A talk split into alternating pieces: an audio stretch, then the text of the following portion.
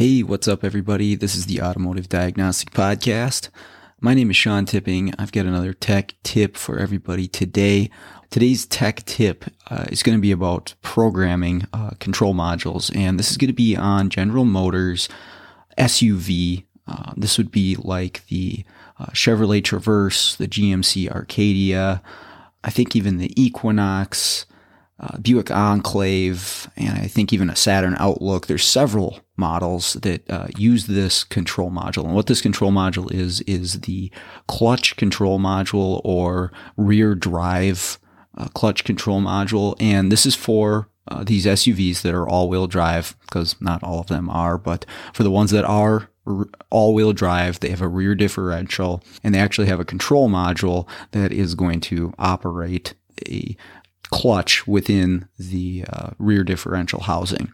And uh, this isn't so much about how the rear diff works in these, because I haven't really studied that to be totally honest, but the control module itself will fail on these because the control modules actually bolted right to the top of the differential. So as you can imagine, it's pretty harsh environment for any control module to live, and we see these things fail uh, pretty common, at least around where I'm at. Uh, I've seen a number of these in the last year go out.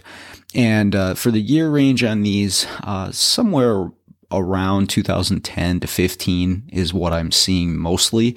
Uh, I'm sure there are you know other ones that still use this but i'm seeing a lot of them within that year range that fail there's no communication so you replace the control module that's easy enough to do um, these modules do need to be programmed using GM SPS through the AC Delco TDS website. And that's really not what this tech tip's about either. It's pretty straightforward, pretty easy programming for these modules. They go through really fast. But once you're done doing the initial programming on these control modules, so you go in through the website, says reprogramming completed, um, you have to do one more step on these modules. And if you know about it ahead of time, it'll save you at least a few minutes of your day and a little bit of hassle, uh, especially if you're not the one doing the work. Uh, you know, you can ask ahead of time.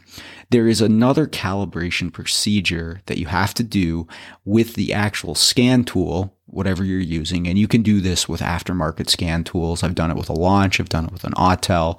And of course, you know, you could do it with a factory scanner as well, but you have to go into this module once it's programmed. Once you've gone through GM SPS, you go into the module and there's a calibration procedure and all it needs is an ID code. Now, where you get this ID code is kind of the tech tip because it is actually a two digit code that usually has a letter and then a number, but it is stamped on the actual connector that connects to this control module. And it's not the easiest thing to get to in the world, especially if it's on the ground. So if you have the control module, you know, out, you're replacing it, you have it disconnected, and that would be the time to jot down those two digits on one of, there's only two connectors on this uh, control module. One of those connectors has the two digits stamped onto it. Um, you can jot that down. And then after the programming, all you do, go in with the scan tool, uh, go to calibrate ID or match ID. I think it says you put in these two uh, digits and then it goes through and then it will delete the code because if you don't do this, there will be a code present in that module saying calibration incorrect or calibration incomplete, something along those lines. It doesn't mean that you didn't program it correctly. It just means that you need to take that extra step. Now, it does lay this out in your service information. Of course, if you read that, you'll know this ahead of time. But just for anybody doing this, um, if you're the one doing the work, jot down those numbers ahead of time so that you don't have to lift the vehicle back up and unplug the connector or get a mirror and all that stuff.